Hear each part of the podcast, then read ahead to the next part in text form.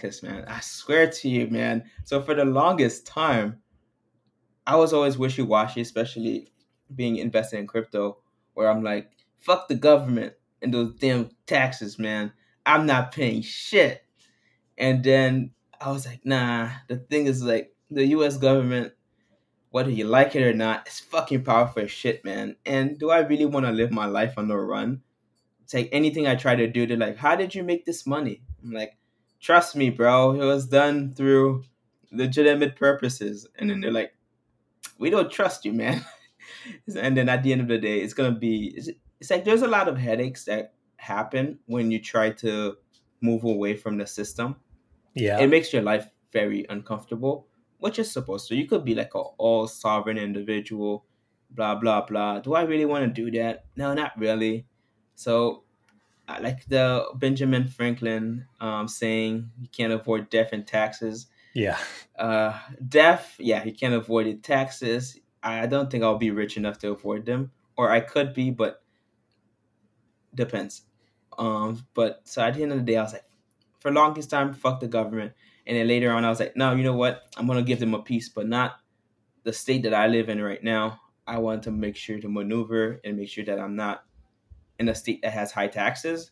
And I just want to have my residency in another state, favorable taxes, where I could just necessarily, like, the only thing that I'll be worried about is like federal taxes, yeah, like, especially long-term capital gains, which is fairly fair. It's fair compared to like most places in the world, because like I think some places like Germany, part of like guys in the Crypto Rain Discord channel, they were saying that some of their taxes is gonna be like 50%. I'm like, oh my gosh! I'm like, what the fuck? Like, why would I give a government or like these places in Europe? They have like really high taxes. Like we complain about taxes in the U.S. Their taxes are like retarded, like suicide type of like taxes. Well, I wouldn't even want to work. It's because they actually have like free healthcare and free college and stuff. So they're like, yeah, it's free, but we're going to take half of all the money you make.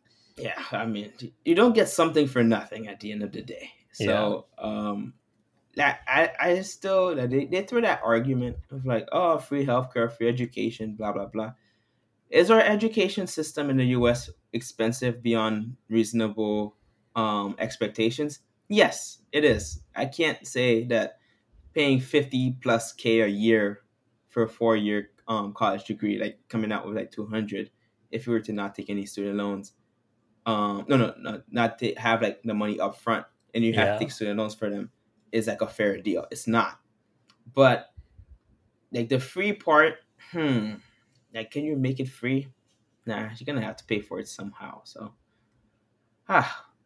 so go from fuck the government to, okay, I'll give the government a piece, but in different areas to make sure that I get to live my life and enjoy the money that I get to make. It's like, yeah, what's the point of having money if you like have to like run and hide everywhere you go? So yeah, the whole point is we want freedom. So having stress, like trading this stress for some other type of stress, which I feel like tax evasion stress would be even more than stressful than just having a shitty job.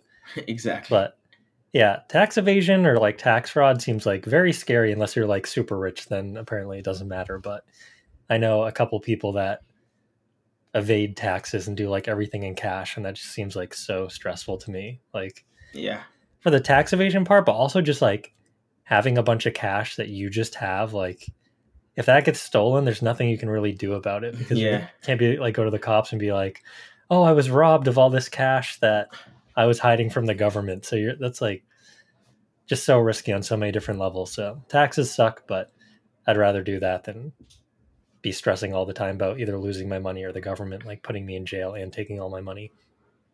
Yeah, but it's going to be hard. Like the thing is, like the fight with government and crypto is kind of hard at this point, because one of the things I've been thinking about is just like this staking business, right? Yeah. So you get rewards, and there's like a way for, let's say you forget one wallet, right? And then that wallet has like a good amount of whatever coin, and that coin appreciates like crazy. And you just have it on the sideline. And then let's say that wallet was delegated for a long period of time. So it was earning those rewards incrementally. And you just forgot about it. Let's say you reach a point, you have so much money, you gotta forget where your money is. And from a tax perspective, how would you be able to, let's say later on you come and try to cash it out, from an IRS perspective. Like, they come after you, they're like, I'm gonna be like, you had this money all those years and you were receiving a dividend. We're gonna tack on all these penalties and whatnot. So I think that, especially with the advent of crypto and how it's gonna shape up, like, a lot of people who are going to be trying to go for like the whole self custody route, they're gonna have a tough time tracking how much money they have. Yeah. So, yeah, more money, more problems. I'm very stressed about like when we eventually take profits and cash out, just because like I have no idea what my cost basis is for ADA. Like, I bought a lot of this ADA before. Like, a lot of it's been swapped. Like, I was making my own NFTs and minting them and selling them. So it's like, what's the cost basis for that? And yeah, staking rewards. And I have no idea. It's going to be a huge fucking mess. So I just hope I have enough money where I can afford to hire someone to go through and make it all work. Because I feel like at least if you have an accountant, it seems like they have some type of insurance. So at least if there's a fuck up, it like, it's the accountant's problem and not yours. So yeah, I just want to get to the point where I can like afford that type of protection. Yeah, and the big part of it, it's like we're so early still because so many laws have just not been created, and a lot of tax accountants, like CPAs and even lawyers, like when you start to mention certain things, they can't necessarily like, they can't give you like good advice because there's no laws about it, or there's no extensive. They might try to apply securities law, but it's different where, like you said, it's an NFT one day, it's money another day, it's a completely different other asset another day. So it's like, how do you account for all of that? It's like, but if I swap ADA for an NFT and the NFT goes up in price, but I don't cash it out, it's like, I know that's like, there's capital gains involved, but let's say I were to swap back that NFT, a portion of that NFT, like if I were to loan out that NFT. So there's all these complications of like how things could get, because things get weird really quickly, or like they change so dynamically. So it's like, being able to track, you could track everything, but the taxable events was considered one, what isn't considered one. So I don't know, man, it's going to be proper. It's so confusing. Hard. Yeah. Like that exact scenario I've thought of, like, I bought a Clay Nation NFT for like 70 ADA, but this was back when ADA was like $3 or $2 a coin, and now it's worth 750 or 900 ADA or whatever it is. But ADA's worth 59 cents right now. Yeah. So it's like, yeah, it's gone way up in ADA, but ADA's gone down in value. And if I sell that back into ADA and then I put that into like USDT, it's just like, I don't even know how the calculus works on that, but. Seems like this would be like a huge area of opportunity for someone to come up with like some type of AI or something that you could just like plug in all your wallets into it. It goes through the blockchain. It figures it all out. It like knows what the laws are, even though they're not existent right now. And just like, hey, this is what you owe on taxes. And it has like all the paper trail to prove it. Yeah, I think, I bet you somebody, what you just said, it's a great idea and somebody's going to definitely do it. They have to do it in time. Yeah. So, especially with this AI business, it's pretty great. It has a lot of opportunities that we still haven't seen yet. And when the masses show up, or like when like we get more laws, we get more clarity. Oh, did you see that Coinbase? What happened with Coinbase and the SEC? No, I didn't. What happened? So essentially, the Coinbase asked the SEC. What happened? So I think Coinbase was asking the SEC in order for them to get better regulations, or like clear regulation. And the SEC was like, no. And then the Coinbase petitioned the SEC for better regulation or clear regulation. And then the SEC was like, no. And then Coinbase sues the SEC in order for them to get clear regulation. So this whole part of like Gary Gensler coming on and being like, we tell them to come in, have these conversations with us. It's a lie. It's like, at the end of the day, it's like lunacy. It's like, I'm asking you to do your job. And you're like, nah, I don't want to do the job. And then later on, you're going to come after me and be like, you were not listening to everything that I told you to do. And then it's like, but you didn't give me anything clear for me to follow in order for me to do the things that you want me to do. But it's right there. It's like, where? It's like, it's there. Just trust us, man. So it's like a whole shit show. And So we're still in that fight. It's kind of like that saying of like, first they laugh at you, then they fight you, then you win. So we're still in the they fight you, and the next part is gonna be you win. I mean, the SEC is taking a lot of losses in the courts, yeah, which has been pretty great for crypto. And I think a change in administration in 2024 to 2025 is probably gonna bring a lot of good regulation, or like good enough, because like, if the U.S. were to lose out on the amount of talent that they have, especially when it comes to cryptographers, developers, and opportunities for create like the next Silicon Valley, wherever that may be, within the next 4 to 5 years, like before the end of this decade, yeah, they're going to be really behind the 8 ball, because when these protocols and these DeFi applications really go live and mainstream, then wherever these people are, whether that's in Dubai or wherever else, it's going to be really hard for them to like entice them to come back to the US, you know? Yeah. Yeah. I watched an interview with Charles Hoskinson, or at least it was an excerpt of one a couple of weeks ago when I think he was in Dubai. There's some type of Middle Eastern crypto conference. And he's literally talking about this exact same stuff about how they want clarification from the SEC and they won't give them any. And they're like, the SEC is saying that everyone needs to like KYC and know their customers and stuff, but they're like, with crypto, that's literally impossible. We can't know everyone that creates a wallet on Cardano. We're never going to know those people. And they just don't provide any clarification of how they could even go about doing that. And he was saying that America's so behind on these things, these people are going to get pushed to like the Middle East or Africa or like these emerging countries. And by the time it takes off, we could be way behind the 8 ball, and that's like too late for us to ever get back in the game. So hopefully, if we get a new administration, which hopefully we do, they take this more seriously and are actually like proactive in building a good environment for crypto to like thrive here. Yeah. Yeah, we'll see. I think so. I think it will happen, but it'll probably happen. I think it's kind of like all smoke and mirrors.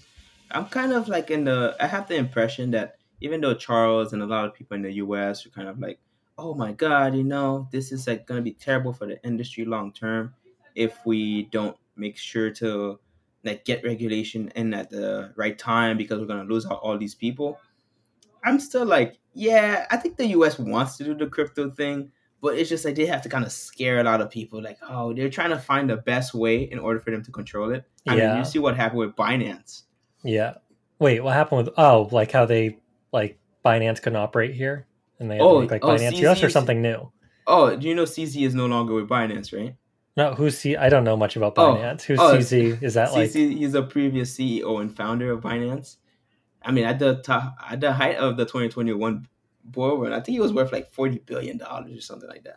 Do they have a separate, like, do they have an American CEO for like Binance US? Because I know like a lot of companies, because like there's Binance and then Binance US, they have to have like an American CEO. Or CEO for like both? I think he was the CEO for both, or like the whole Binance. But I know they had like the separate for the US, and he was in charge of, I don't think he was in charge of like the US operations like on a day to day, but he was the CEO of Binance in general. Yeah. So did the government force him out somehow? Or what happened with him? How did we do that? That's a Chinese company, right? Yeah, it's not a Chinese company per se. It's just they've gone for the quasi. We're a global company since they don't have an office anywhere. Oh, but they were able to service people all throughout the world, and they were the number one exchange where, I think they did like over $100+ billion worth of trading happening on their platform. So they're the number one, like by a mile. It's like if you look at Coinbase, which we think is like, oh, Coinbase is pretty big. It's like the amount, it was almost like 8-1 to the amount of transactions that they processed compared to Coinbase. Oh my God. Yeah, it was like a significant difference when I was looking at it. I was like, whoa, I thought Coinbase was like number two, but not too far. Yeah. But they were pretty far. So essentially he got fined by the Department of Justice, and also too, he had to come to the US in order for him to, he pleaded guilty. And then he decided that he's going to just pay the fine. It's a pretty big fine, too. It's like a couple $100 million. Wait, what was the charge against him? Money laundering. So essentially what happened is since he's the CEO of Binance, they charged him with not taking appropriate action in order to mitigate the amount of people that were using his platform for illicit purposes. It's like he didn't do enough KYC. They were like KYC, but KYC. We know you. Somebody exists, and yeah, we let them use our platform. So there was a lot of money that was, especially since being the number one crypto exchange, a lot of money from like terrorist organizations, they say, and Russia. Like, you know, the whole gamut. The typical scapegoats. Exactly. The typical scapegoats were said to have been using his the Binance platform. And I think he just said, you know what? I would say no, but yeah, it's kind of true. So he pleaded guilty, decided to pay the fine, and stepped down as CEO of Binance. So, and then now, guess who's going to be, for the next 4 to 5 years, it's going to have like an active look as to what's going on in that platform. Was like the SEC like fully involved? The Justice Department? The Treasury is going to be having a right hand in terms of overseeing, as they say, all of the transactions, or from a high level standpoint where they're going to have access. So essentially the US government is going to have access to the Binance platform intimately in order for them to make sure that no money laundering or terrorist financing is happening on the Binance platform. Yeah, I'm sure they'll be able to accomplish that. Well, the CEO of KuCoin should probably be careful then, since they do barely any KYC. But luckily, they're probably small enough to fly under the radar for now.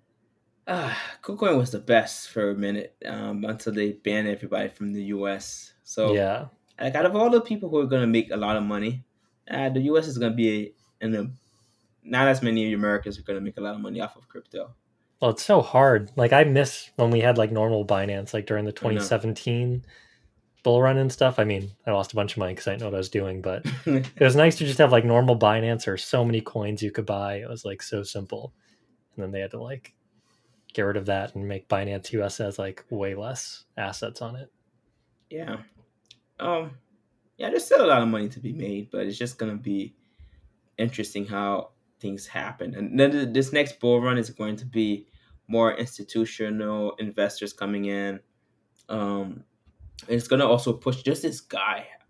The X algorithm works really well. This guy who used to work in the finance, TradFi, where he used to do trading desk and stuff like that for, I think, one of the big banks. And he has a very good understanding of how markets shift, especially when it comes to new players, especially institutional players, come in. And he was saying that for Bitcoin, after this halving that's happening and the introduction of the Bitcoin ETF, that it's going to change crypto so much so that it's not going to be the way that it was before, in the sense of the halvenings might not mean anything anymore. And especially with the amount of money that's going to come in crypto through Fidelity, Vanguard, BlackRock, it's going to happen in a very short manner, and Bitcoin might reach 500K within the next 4 years. So I guess between this bull run and the following one, it should be at 500K or more. Yeah, that's his analysis. That's crazy. So yeah, if it's going to change things and the halvenings don't matter as much, do you think the next bull run after this one will probably be less predictable? The previous cycles probably won't apply as much to the future ones if everything changes so much? I think so. I think we talked about it. I think this cycle is going to be a good one for us. Yeah. Because that's the introduction of the Bitcoin ETF. And bro, I told you, man, it's Bitcoin goes up 10% or 20%. Whenever it's going to go up these parabolic numbers, our portfolios is going to go up 100%. Yeah. It's crazy. It's I look, I'm it's a thing of magic. It's wow. Bitcoin's oh, it's trading at 5%. People are oh my God, this is great. And I'm looking at my portfolio. I'm oh, I'm up 15%. Yeah. So from the parabolic standpoint, I think our portfolios are going to do very well this bull run. But the following bull run is going to be the one, in my opinion, that's going to be more tame. Because it's going to be let's say Bitcoin reaches this bull run 350,000 at the peak, right? Yeah, that'd be crazy. I mean, it's that's it's not as crazy if with the ETF standpoint, because of like the money that these some of these the ones that filed for the ETF have. Yeah. Because it's like they have trillions of dollars. So even if they all collectively put, let's say like 200 to 300 billion, that changes the market cap of crypto like so much, because whatever baseline money you put in, like the exponential growth of the like, you know, market cap and whatnot. Yeah. Is like that compound is just like pretty great. So. Yeah. Cause I think I was looking at Coinbase today. I think like the overall market cap of crypto is like 1.6 trillion right now. Mm-hmm. So if you inject in that much money, it's just going to make things go wild. Exactly. So if you were to put that exact same amount, yeah, we could see a $10 trillion market cap, but how much of it is real? Yeah. Most of it is not. That's why we have to pull in your profits to make it real. And then all that fairy dust money that just is floating around in these valuations that don't even make sense, that are just still floating around. You don't care because you actually realized it. Everybody else is like, I'm rich on paper, until the market turns around and you see retracements of like 60, 70%. And people start panic selling at the loss. So yeah, I'm still waiting for things to retrace now. Hopefully, like once that ETF actually goes through, things go back down. But God, I'm looking at the numbers right now. It's like, well, at least LenFi is under $5 again, so that's nice. But yeah, my I've been trying to adjust my DCA strategy a bit, so I'm still DCAing the same amount into Cardano. But then when I do my like weekly DCA into the Cardano altcoins, I look at like the 7-day percentages for gains and stuff. And I try to, then I'm DCing into coins that have hopefully gone down like over the 7-day period, or at least have not gone up as much as Cardano. So I'm hoping that, like, at least if Cardano's going up and these assets are going down, that at least takes some of the pain out. And I'm still getting a decent amount of coins every week. Yeah. So yeah, sometimes like Cardano and the coins pump at the same time. So it's not always, because some people, one of the things I've realized is that I try to have like a baseline of like the way I think about how things should, on like how things will operate. And I think a lot of people, especially when I've been looking at X, formerly known as Twitter, they've been talking about how, oh, if Cardano goes down, altcoins are going to pump.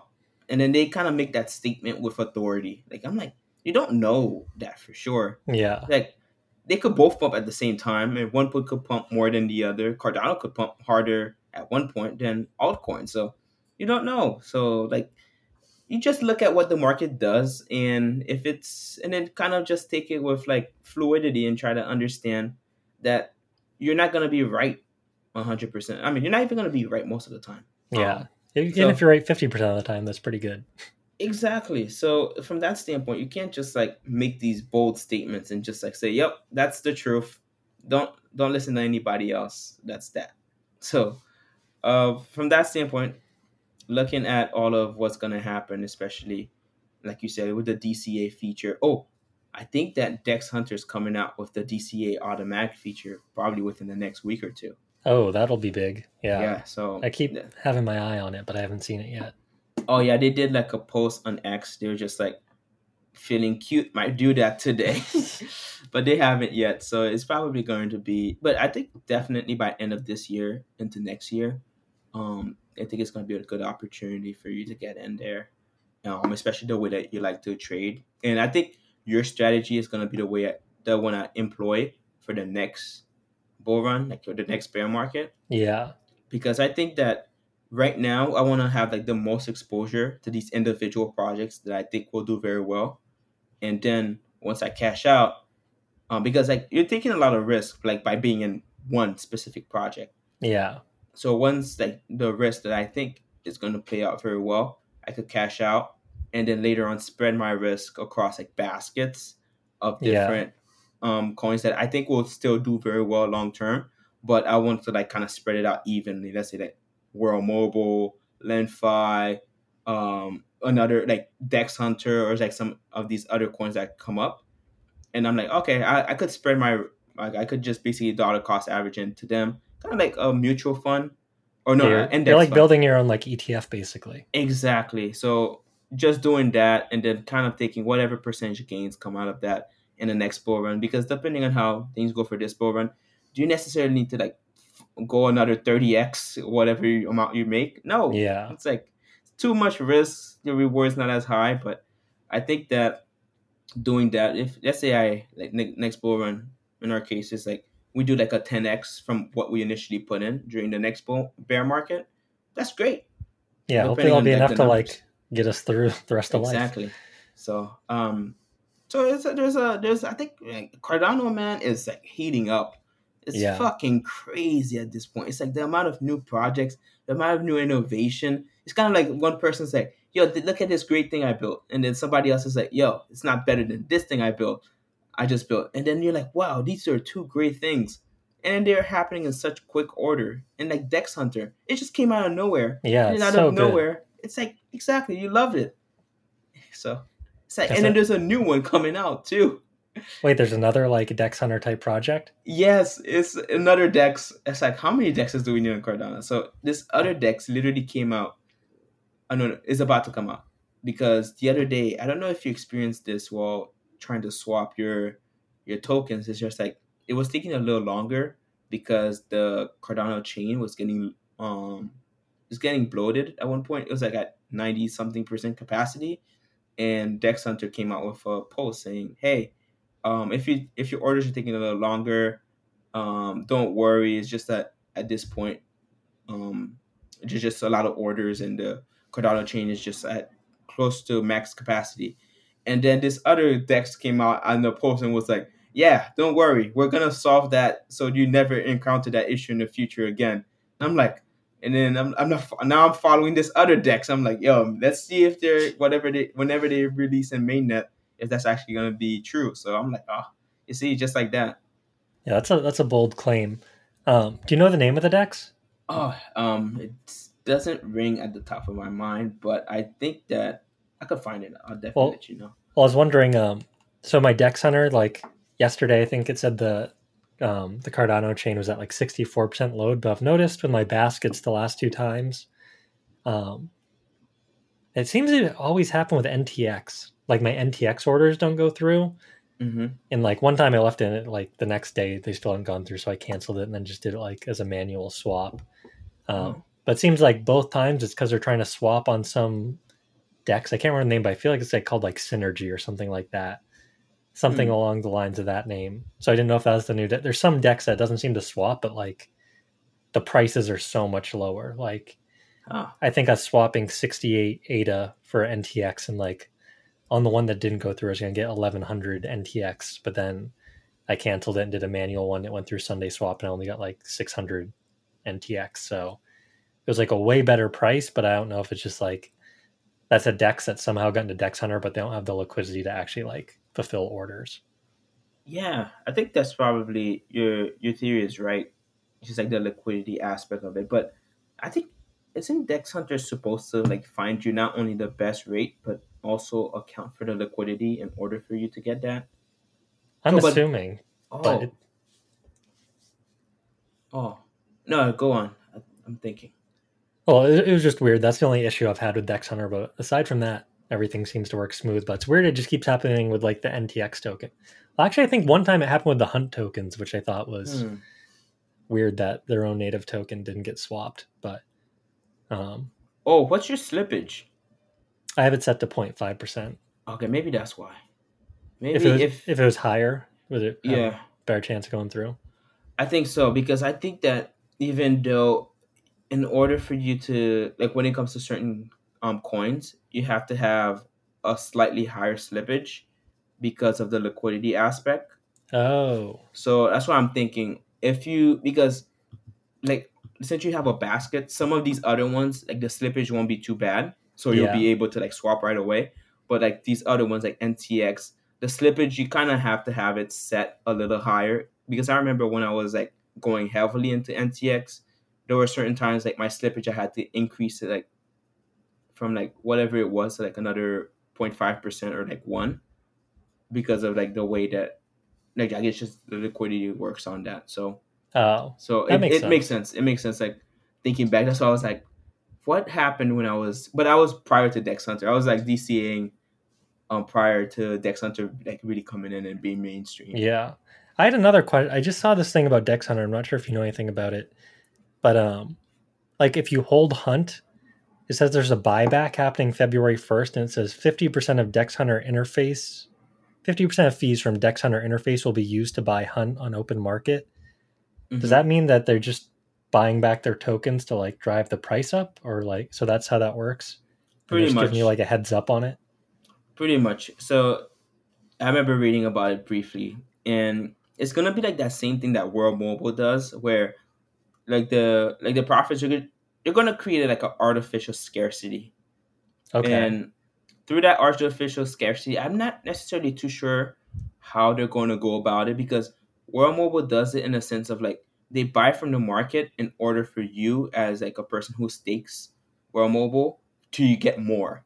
And you get more World Mobile for the amount that you stake, so that once they buy from the market, it's not like they're keeping it. It's just like, we're going to give it back to you. Yeah, so they're buying it and then using what they buy to issue staking rewards. Okay. So that's the way World Mobile does it. But I'm not sure if Dex Hunter is going to do that exact same thing, or just like, I don't know if they're going to put it in the treasury. You could kind of do a couple different things with it. You could put it in a treasury where you access it for future development. You could kind of do it for artificial scarcity standpoint where like the people who hold the Hunt token, actually, when more people are aping into it, since there's like lower amount of Hunt token in the market, it's just going to drive up the price much higher than it would naturally. But a good amount of it is in circulation.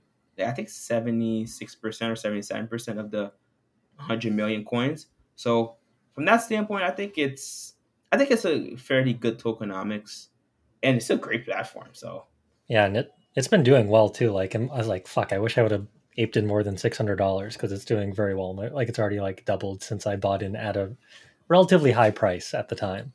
Don't worry, man. You have two opportunities I'm going to tell you about right now. I only do this to friends. I only tell them about great opportunities, about them at the right time. And guess what? You better listen to me early rather than late. You know what's happened so far. I've been telling you about these things back when. Have you learned at this point?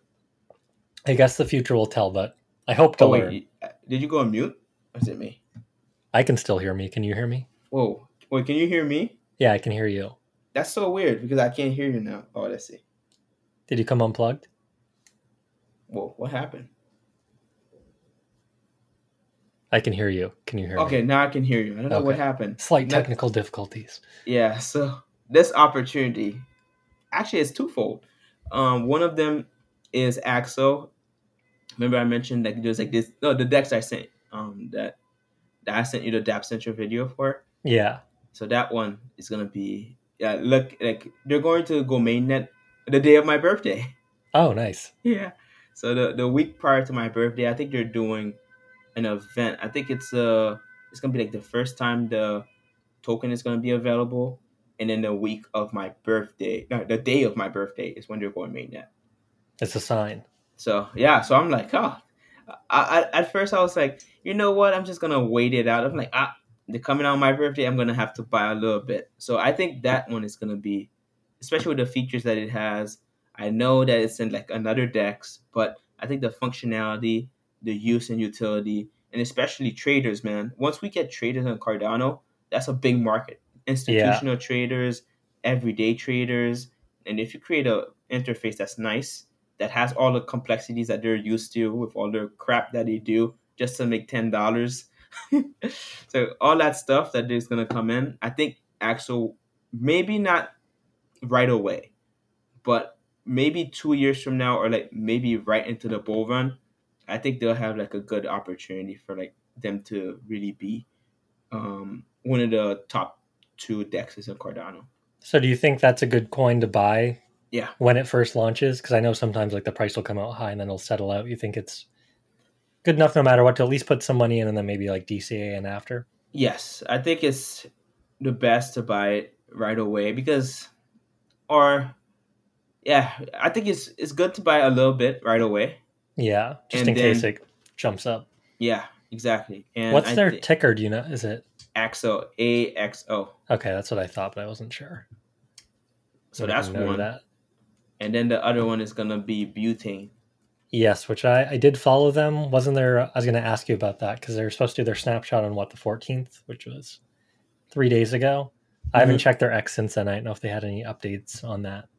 Not as much on X. I've been in their Discord talking to the developers, asking a couple questions here and there, reading their white paper, asking ChatGPT to explain a couple parts of it to me, and then referencing it back to them. But I think that the way that they're going about the paper, I remember at one point I had mentioned to you that the tokenomics was kind of off to me, and that's one of the reasons why I didn't like it as much. Yeah. But I asked ChatGPT about it, like some different case scenarios I was running by it, and they actually brought some good points. And one of the points is just that, especially with the treasury that they're going to have, it's going to be pretty big. Yeah. And the way that initially I was like, damn, this is kind of bad, but they're going to implement like a voting mechanism where the treasury is not going to be spent unless there's like a critical need or like things to just like further its development. So from that standpoint, it's like a nice cushion to have as the protocol does well and kind of grows long term, because you don't want to have like no treasury or like having to use like other platforms, like, oh, from every ADA that gets processed, we take a piece of that. You don't necessarily know the dynamics of that. But if, let's say, your token does like very well, you have like a big treasury. So like in terms of in the future, as you want to implement new changes and whatnot, the developers also are not going to be like, it's going to be like tied up in a way where they won't have direct access to it. So it's going to be all voting in order for us to like implement new changes or recommendations made by people. So from that standpoint, I think it might do very well, and especially it's only 25 million. Yeah, that's tokens. That's a low amount. So Butane will, so to access the treasury, will actual people that hold Butane tokens have to vote for like any changes they want to make using treasury funds? Exactly. And the guy, the developer guy, he's kind of like a purist, like a decentralization purist and whatnot. So I kind of like that about him. He's a very philosophically inclined, and he's very smart. He just came out today and said that, I think, JavaScript. So, you know, like the way that everything compiles to the Cardano main chain is like they use that Plutus language, the one that's built off of Haskell. But a lot of people are not able to like use Plutus because, you know, it's a different way of doing things, blah, blah, blah. But he's building a library where you could like use JavaScript and compile it down to Plutus in order for it to deploy on Cardano. Is that a separate project from Butane? Or is he's just doing that because he's like, I'm tired of like not having this accessibility. So I'm going to start it, and hopefully other people are going to contribute. So in order to bring more people to the Cardano platform. Yeah, that seems like that'd bring a ton of developers, because like, isn't JavaScript one of like the easiest coding languages to like learn, at least? As like you said, easier and also most well known. Yeah, so a lot of people are very familiar with. Is it JavaScript or Java? I think it's one of the two. I think it's JavaScript. Yeah, I think. So, yeah, my computer science class is JavaScript. I was more basic than Java. Like that was like the first coding language we learned. Exactly. So he said that that's what he's working on. He's building that library, and I'm like, yeah, these guys, some of these guys like that we have invested in, whenever they get pissed off about like something that they don't have accessibility to in Cardano, they're like, fuck it, I'll just go build it myself. And then as they're building like this other cool protocol, and I'm like, huh. And then also purists in the sense of like they're ideologically inclined. So from a standpoint of like, remember, I always do like the character tests. Yeah. So from a character test perspective, I don't necessarily think they're the type of guys to just like run away with your money.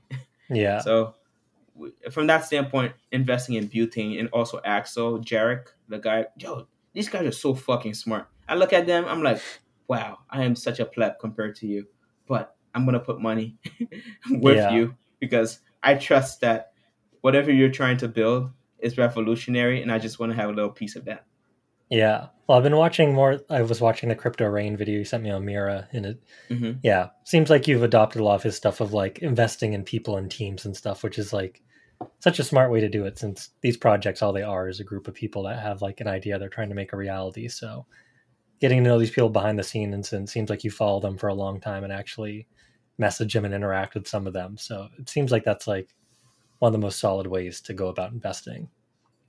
I think at this point, especially in this wild, wild west that crypto is, it's our best chance to actually have positive results as opposed to negative ones, because it's hard, man. It's really hard. Like, especially when people like, hey, make promises, especially for us, like me and you, we're not developers per se. I mean, we're not developers at all. At all. Yeah, definitely per se. And actually, we're both non-developers. But we're just two guys trying to like make sense out of all this stuff. Me, I'm like deeply, deeply involved. And I come back and I say to you, I'm like, my friend, look at what I've discovered. And you're like, I need a video to explain it to me. Exactly.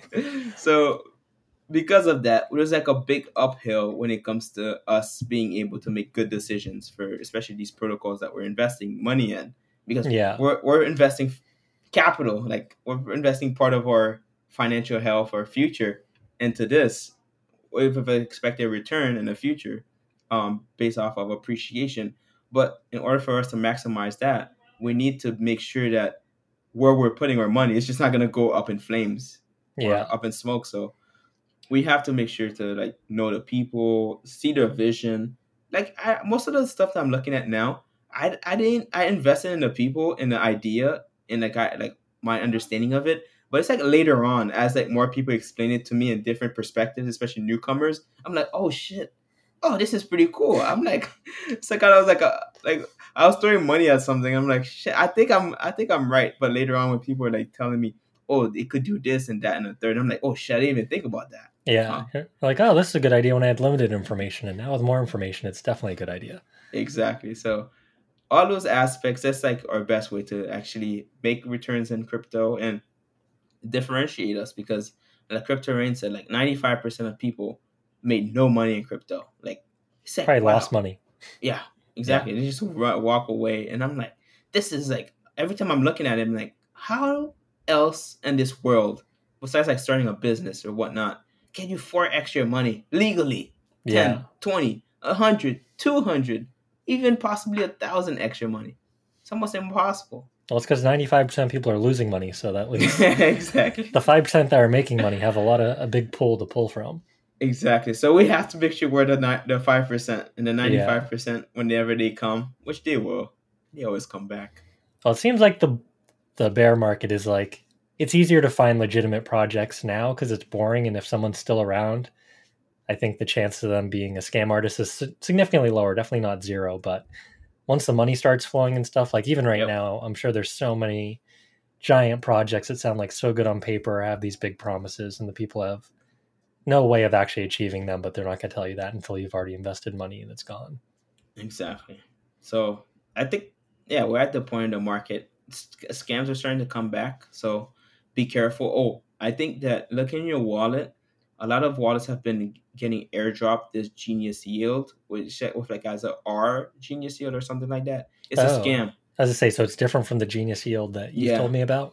Huh. Yeah, the Genius Yield, that one, I got like one ADA deposited in a couple of my wallets, and I've kind of just like, you don't want to swap that R Genius Yield because it'll drain your wallet if you try to do it in the future. It's if like you swap the like fake one that they're dropping? Yeah. How does that work? The guy, I did not look into it specifically. The guy, they were putting a lot of warnings about it, and I saw it in my wallet. And he said, like, if you try to swap it on a DEX, he explained it.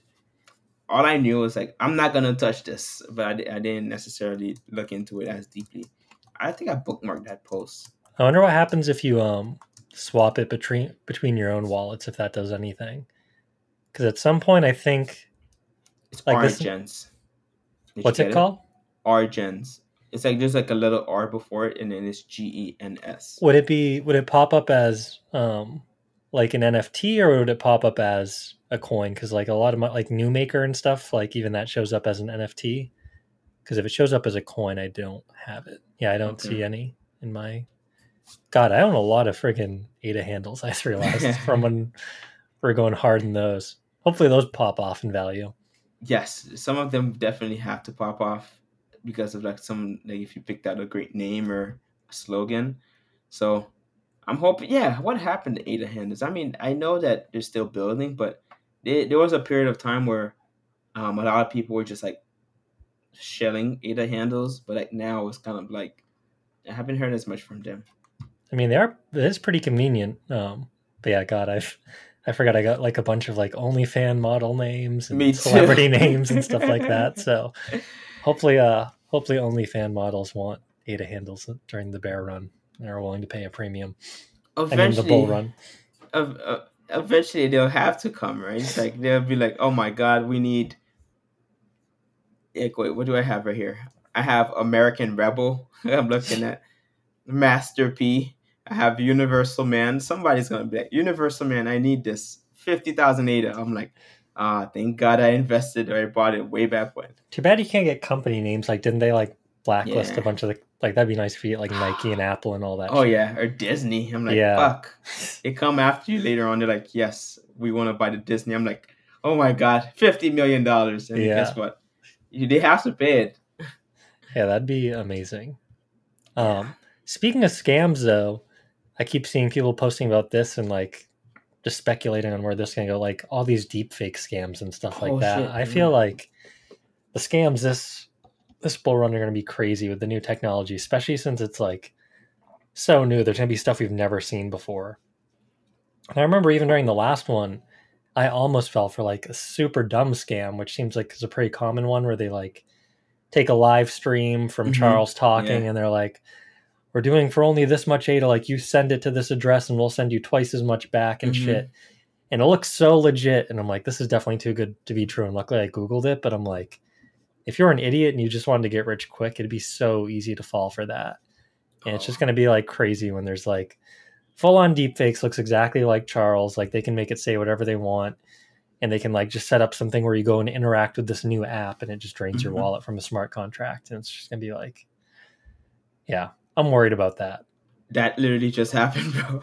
Did it really? There was a deepfake of Charles. It's like a video that I had seen before, and it's him talking, and they did the deepfake in the sense of, like, what he's saying is literally saying, like, exactly what you just said. Like, it's like, it was not as much as, like, send and we'll double your money. It's more like saying it in the sense of, like, oh, with, like, we understand with the bear market and like the amount of time that our community has shown, like all this stuff, like, you know, like some of the clickbait stuff that Charles kind of says in him talking, saying like, we have this great community. This is great stuff that we're doing, building and changing the world and whatnot. So they did all of that. And then they did the deep fake where, it's for you to send your ADA. So but it's pretty realistic. I have to send that to you. Well, I just remembered I did fall for a scam actually. And this was during the friggin' bear market, too. This was, like, early days of the bear market. It's probably... I think I told you about this when it happened. I think this was, like, might have been last December or January. I remember I was actually driving back to the city from home, and I saw, like, some post that, like, Clay Nation was doing their second NFT drop or something. Yeah, I remember. And luckily, it was only, like, 110 ADA, which I wish I fucking had now. Still not the end of the world, but a year from now, that could be worth a lot. But yeah, it looked like the new like Clay Nation NFTs were coming. I was like driving, I was at a rest stop. I was like, oh shit, I didn't know this was happening. I'm like, yeah, I want another Clay Nation. Like that I've made a lot of money off my first NFT. So yeah, I sent 110, didn't get anything back. Like I got back to New York, like 5 hours later. I'm like, why isn't the transaction gone through? And then I checked the Twitter and I'm like, oh fuck, that was like a fake profile, which looked very convincing. Yeah. I think they might have even had like Snoop Dogg on it or something like that, where it looked like really legit. And then, then I went to the actual Clay Nation. They're like, oh, beware of this scam. I was like, fuck, that's an idiot. So luckily it was only like 110 ADA, but it's easy to do something where they strain your whole wallet. Yeah. And also, especially with the bull run, be very careful when you're about to take profits, the site that you connect to.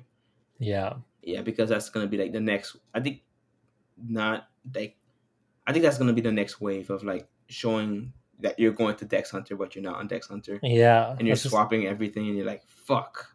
Yeah, that's why I asked you about Toshi drops or whatever. Mm-hmm. That's why I was like, I'm like, I don't want to just like blindly be Googling this and like connecting to some smart contracts. I was like, I should definitely get the real URL from Pete, because like stuff like that, it'd be so easy to make like a fake website, mm-hmm. and then you just connect to it and then everything's gone.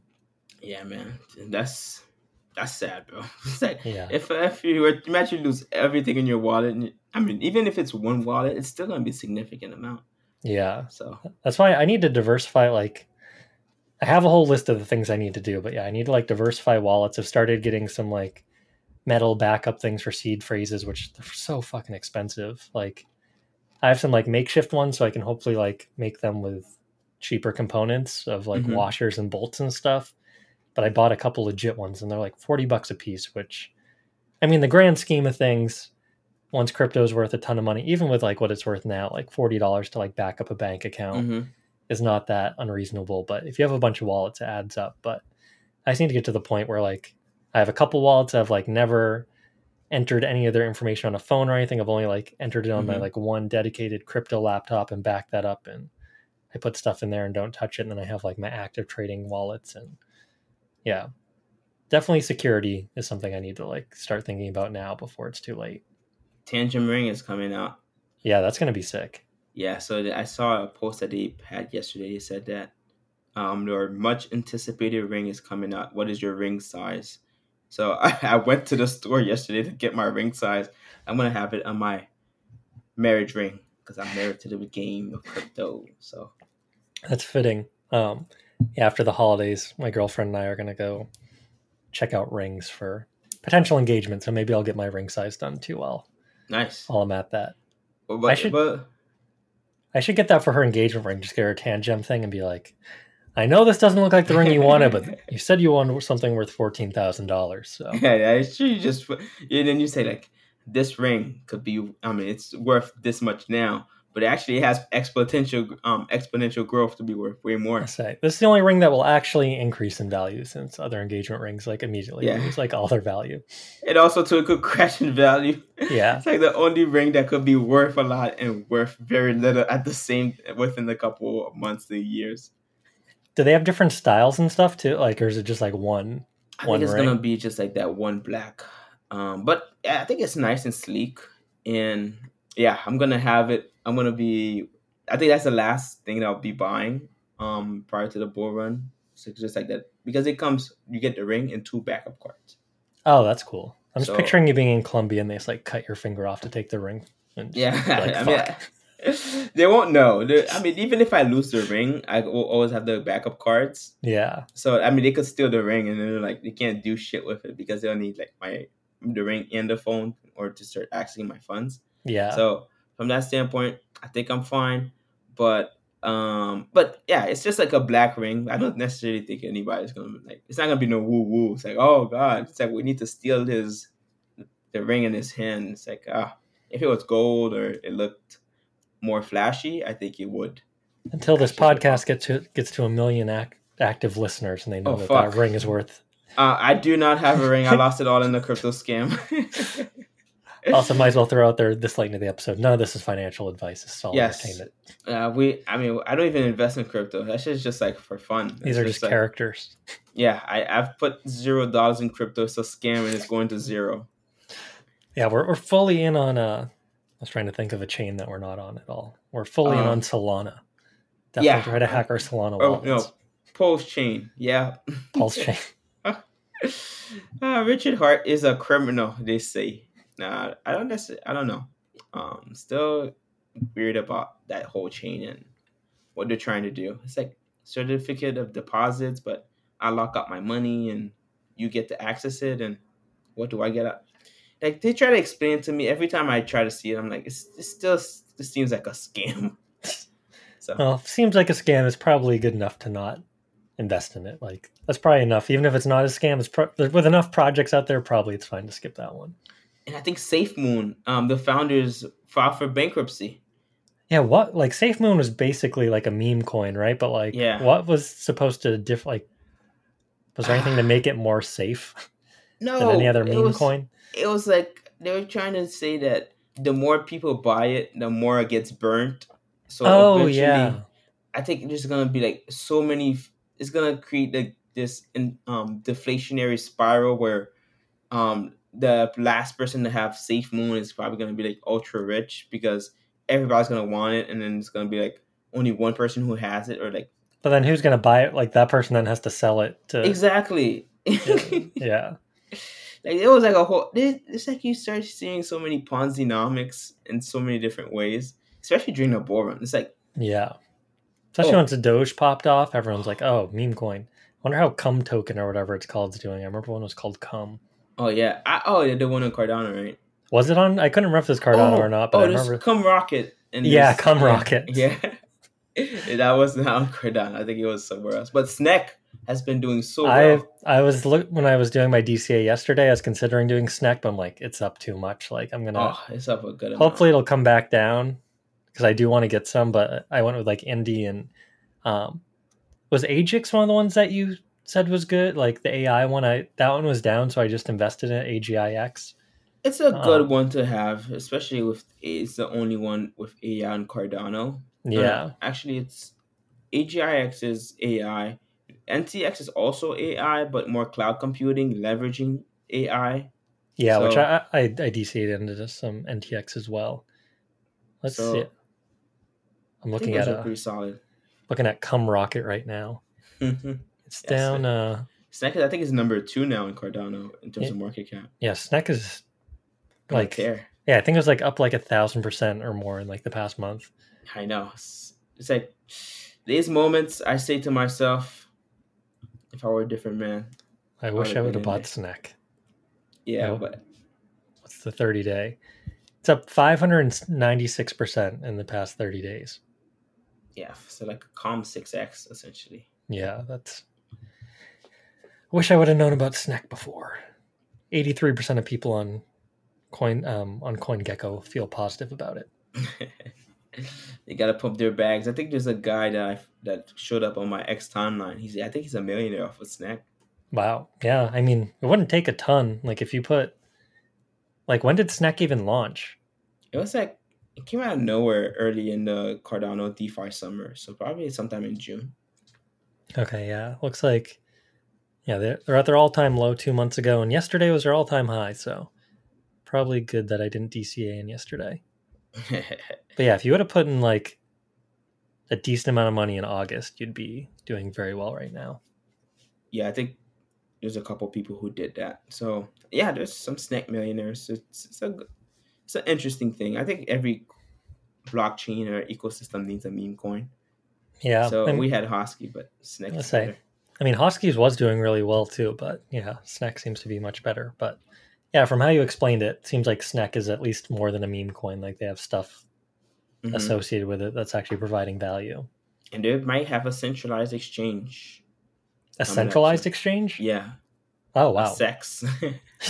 I never thought of that. Well, yeah, sex. Sex, exactly. There was like a funny meme, and it was like a guy was in a car, and then like it was like basically a John, and then a prostitute is like, kind of like bending over into the car, like the kind of like proposition, and the guy in the car was Binance. And then the prostitute was Snek, like it was just like the face. And then at the bottom, it was like, when sex, but with CEX. And I was like, oh, that's funny. That's pretty good. Did the actual Snek like social media put that out, or was that made by someone else in the community? I think it was somebody else in the community. I think I'll have to send it to you, but it was pretty funny. I was like, oh, I think I posted it somewhere else too. I was like, fuck. That was pretty funny. Oh, but what did you feel about the speech? I did not get a chance to listen to the JFK one. Yeah, that one's pretty long. I thought it was good. I mean, yeah, I didn't know until the end that it was like at his funeral, and I was like, oh wow, that like hits even harder. But I mean, it's just like it really hit on like human nature and just like how we are all in this together. But it seems like humans are constantly pulled towards like I mean, we do a lot of good things, but also we're like constantly pulled towards like war and like putting ourselves first and dehumanizing each other. It's just like, yeah, I think that would be a good speech to watch on acid as well. I feel like it'd hit home even more. I think so. But yeah, I'd never actually like really listened to RFK talk much. I'd only seen like JFK speeches, but that family's good at speeches. Like, yeah, they're all pretty good. I think they, yeah, it was a, I don't necessarily know, man. It's like the first time I listened to the speech, I didn't, it's like, it just drew me to tears. I was like, this is such timeless wisdom, you know? Yeah. It's like this was said in the 60s and I'm like, and it still applies today. Yeah. It was like, the part where he mentioned we have to rely on the youth in order for like the next generation. And then he was saying that it's not necessarily the youth as in that your age. It's a time of space, like a time of mind, like a frame of mind. Yeah, like still having imagination and exactly. stuff like that. Yeah. And then I start to see like people in our generation, and we've talked about it before. It's like they are 23, but it's kind of like their mindset is dead. Yeah. It's like they've died at 23. They graduated at 22 and they died at 23, essentially. Well, the thing I was thinking, I went the complete other way. I'm like, he's talking about the youth then. I'm like, oh, the youth he's talking to about then are like the people that are currently fucking up the world now. Like these are like the old people that are like still gripping onto power and like positions with control and like trying to like take as much value out of the system as possible before they die. So I was like, not all of them listened to his speech, but yeah, that's an interesting point. I do feel like a lot of people our age are just like already like so set in their ways and just like, yeah. I also like how he kept talking about how the world's constantly changing and like people look for like a sense of like stability and security, but that doesn't actually exist. Like the only thing that is constant is change, and you need to just like go with the flow and be ready to like adapt and things like that. And that's like how humans survive. And I'm like, it's crazy that's like a minority of people. Like most people, I feel like just see the world and they're like, oh, this is how it's always been and this is how it's going to be, even though things are changing so fast now. Like we know for a fact that's not how it is, because like between now and 10 years ago is a completely different world. But people are just like living like this is how the world's always going to be, when it's probably easier now than ever to see what's coming down the pipeline. Like you might not know how it's going to play out, but things like crypto and AI, like at least have an eye on that future and start positioning yourself in a way so you can like thrive in whatever you think it's going to turn into. Yeah, you summarized it so eloquently, because the illusion, you remember we had to talk about that. It's like the illusion of safety and security, and like the illusion that, oh yeah, if I just work this job, I'll be fine. It's like, they'll take care of me. But you're actually taking more risks as to like staying at that job or not following your dreams or doing something that makes you happy, like that fulfills you as an individual, even though most of the world will not approve of it. It's like, oh, you quit your job and you're doing this? You're crazy, you know? It's like, so, like doing all these things that you think at yourself, oh my God, it sounds crazy in the sense of me just doing things that I find rewarding or fulfilling. And most people would just say like, oh, no, don't do that. Just like follow the herd, stay at your job, just do this. That's it. Don't imagine about anything else. This is it. That's that.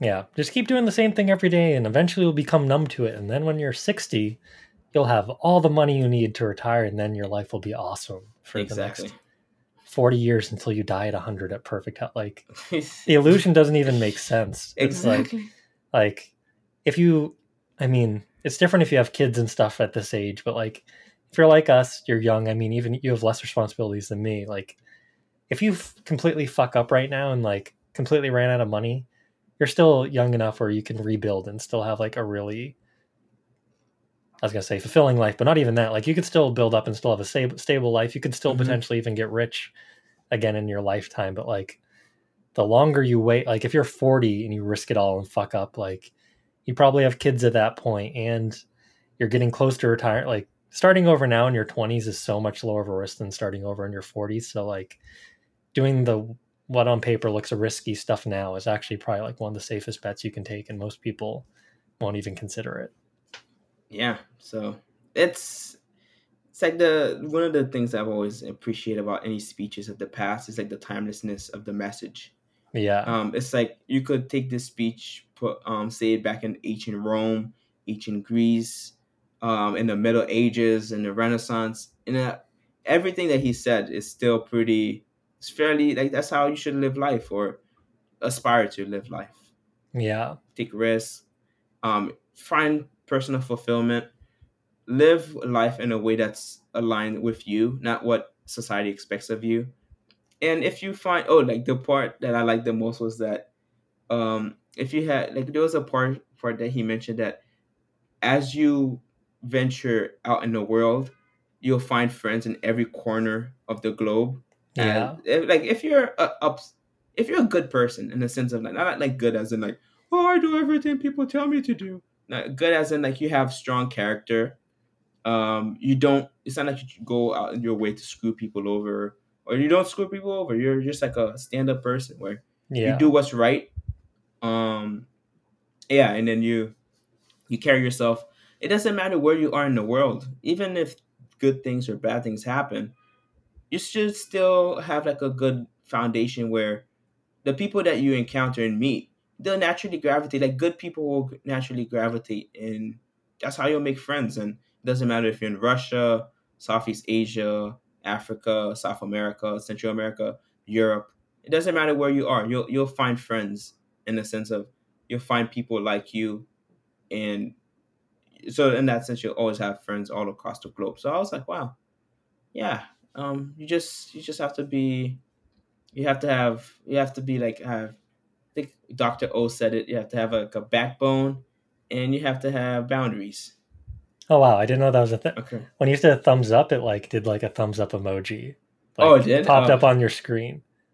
Oh, it did. Is that not doing it when I do it? Oh, I just saw it too. Oh yeah. Oh, you just did it for you too. Wow, that's new. But yeah, I think it was a similar part. I think it was like right after that in the speech too. I liked how he talked about, like, can't remember the exact context, but like having the courage to like lean into the change, and like there's a sense of like danger and excitement that come with even like the most peaceful revolution. So like, exactly. And our world's always revolving. So I mean, even if things go great, there's going to be some discomfort and there's going to be some danger, because just like when things change, something, it's going to be bad for someone. Like, exactly. No change is good for everyone. So it might be bad for you when it's great for everyone else, but just like, you have to lean into that, and like the change is going to happen whether you want to or not. So just like going into it willingly is so much better than like trying to grab onto some illusion that it's not going to change. Yeah. And the thing about like the timelessness, that's why I love like getting into like old media, like reading old books or listening to old music and stuff. Cause I feel like time is such a great filter. Like, anything that's made it to this time that's like 100 years or 60 years old, it means it's like resonated with people through all those times, and there's some piece of like timeless wisdom in there. So I love old stuff like that. That's why I like was reading John Steinbeck and stuff, because it's from the mid to early 1900s, but like the labor stuff he's talking about back then still applies today. Like, some of it's even more relevant today than it was back then, and just like that's why I like Pete Seeger's music too. Like, a lot of it's timeless, but if you listen to that JFK speech, I think you'll like it. Like, it made me view Russia and World War II in like a whole different way of like, America's seen as like the hero of World War II, but like the reason that war got won was like really because of Russia, and they just like, they lost so much. Like, they lost, I think, like 200 million people or something like that. Like, yeah, them and China both lost hundreds of millions of people. And they said that like what happened to them in World War II would be the equivalent of if Germany burnt all of America from like the East Coast all the way to Chicago, is basically what they lost during World War II. And just like how we have a lot in common, and we shouldn't see Russians as enemies. Like, we should be collaborating to like make the world a better place together. That's the thing. It's like that.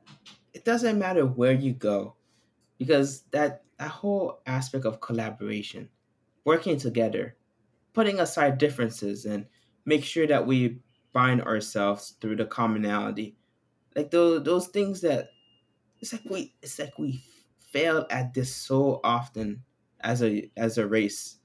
It's like most of the time, like me and you right now, us talking right now, collaborating, doing all these things that we do together. It doesn't really matter that I'm black and you're white. No, it doesn't. Yeah, like these differences that we have. We have different backgrounds, we have different ways of thinking about the world, but in the grand scheme of things, there's like the human tie that holds us together, And if more people were to tap into that, lean into it, how much better society would be in the grand scheme of things. But no, I'm a victim. Oh, my God. I'm black. Your ancestors enslaved me. Oh, put your bullshit. I'm like, how? So Jake's ancestors enslaved me. My people were in Haiti. All these different things. I'm like, does it fucking matter? It doesn't. It's like neither of us were alive for that. Exactly. It sucks that shit happened, but come on, let's focus on the future here. Exactly. Let's work together and move forward. It's like that's you see that everywhere. It's like it's like the Haitian. If you look on the Haitian flag, there's like a saying at the bottom of it, and it says, "Through unification, we're stronger," and more often than not, like that speech you just mentioned, which I will watch. What does it say? Together, we're stronger. Even in the RFK speech, at certain points, he mentioned, "Together, we're stronger." Yeah. All these, it's like that message is always, it's true, it's so true. But for some reason, we always move away from it as a human being. We would always want to focus on the differences, all these different things. And at the end of the day, it's like, that doesn't even matter.